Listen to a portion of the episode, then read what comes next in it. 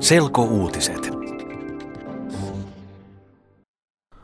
Torstain selkouutiset toimittaa Mikko Jylhä. Suomella on nyt uusi presidentti. Sauli Niinistöstä tuli tasavallan presidentti seremoniassa, joka oli eduskunnassa iltapäivällä. Tarja Halosen toimikausi päättyi ja Sauli Niinistö antoi juhlallisen vakuutuksen. Tarja Halonen puhui eduskunnalle ennen kuin Niinistö antoi juhlallisen vakuutuksensa. Halonen puhui eduskunnassa esimerkiksi monikulttuurisen Suomen puolesta.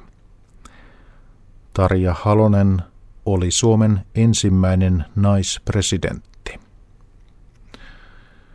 Sauli Niinistö kiitti Halosta työstä, jonka hän on tehnyt suomalaisten parhaaksi. Lisäksi Niinistö puhui taloudesta ja hyvinvoinnista. Uusi presidentti on huolestunut nuorten syrjäytymisen takia. Seremonian jälkeen Niinistö ja Halonen menivät presidentin linnaan. Presidentin linnassa he tapasivat maan hallituksen ja diplomaatteja. Lisäksi he menivät rakennuksen parvekkeelle ja tervehtivät suomalaisia.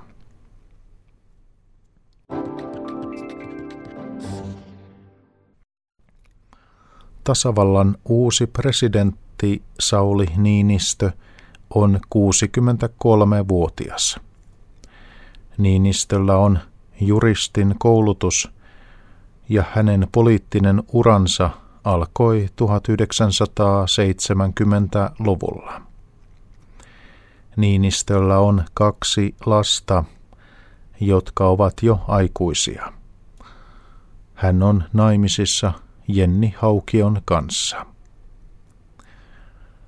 Sauli Niinistö on ollut kokoomuksen puheenjohtaja, valtiovarainministeri ja eduskunnan puhemies.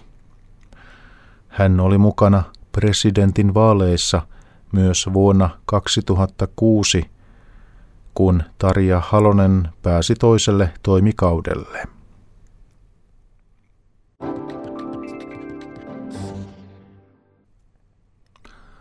Suomi ostaa armeijan lentokoneisiin uusia ohjuksia. Suomi ostaa Yhdysvalloista ohjusjärjestelmän, jota voidaan käyttää hävittäjälentokoneiden kanssa. Uusi ohjusjärjestelmä maksaa melkein 180 miljoonaa euroa.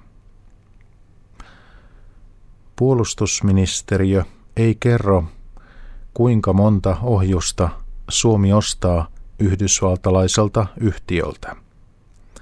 Arvostelijoiden mielestä kauppa on väärin, koska samaan aikaan armeija lopettaa varuskuntia.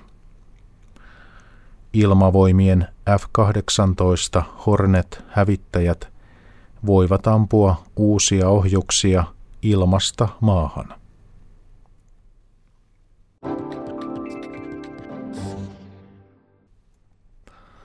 Euroalueen työttömyys on pahempi kuin aikaisemmin. Alueen työttömyysprosentti oli tammikuussa 10,7. Tammikuussa noin 17 miljoonaa euromaiden ihmistä oli ilman työtä. Tämä on ensimmäinen kerta, kun euroalueen työttömyys on näin suuri. Euroalue syntyi vuonna 1999. Siinä on nyt mukana 17 valtiota. Yle.fi kautta selkouutiset.